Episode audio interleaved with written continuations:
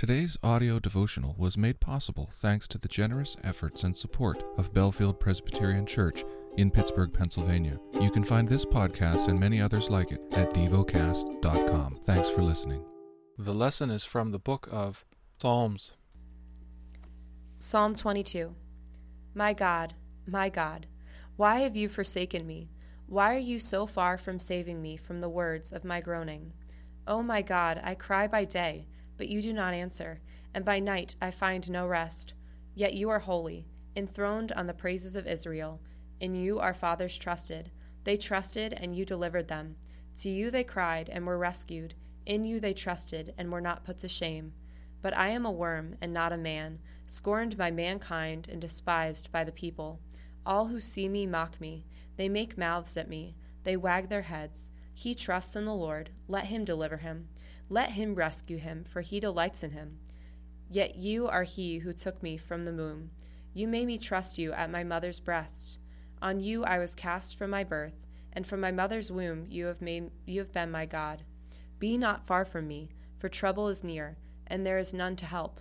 Many bulls encompass me, strong bulls of Bashan surround me. They opened wide their mouths at me, like a ravening and roaring lion. I am poured out like water, and all my bones are out of joint. My heart is like wax, it is melted within my breast. My strength is dried up like a potsherd, and my tongue sticks to my jaws. You lay me in the dust of death. For dogs encompass me, a company of evil doers encircles me. They have pierced my hands and feet. I can count all my bones. They stare and gloat over me. They divide my garments among them, and for my clothing they cast lots. But you, O Lord, do not be far off. O you, my help, come quickly to my aid. Deliver my soul from the sword, my precious life from the power of the dog. Save me from the mouth of the lion. You have rescued me from the horns of the wild oxen. I will tell of your name to my brothers. In the midst of the congregation, I will praise you. You who fear the Lord, praise him.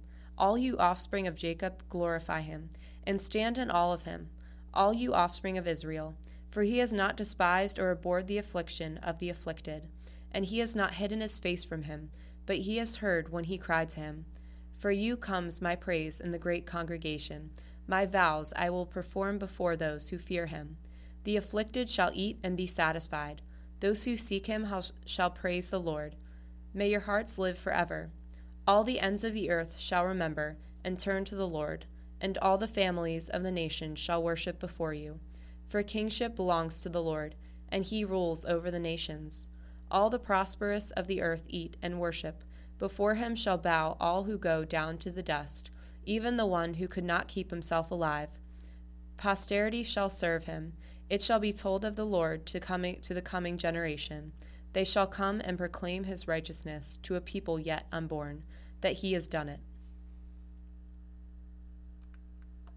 Meditate and dwell on what you're paying attention to in God's Word.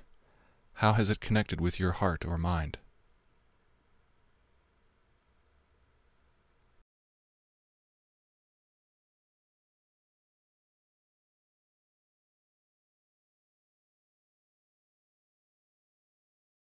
Pray to God freely about what has moved you today. Turn your thoughts to Him and enjoy His presence. We offer the following as prayer topic suggestions For Canada, for North America, Thank you for listening to DevoCast.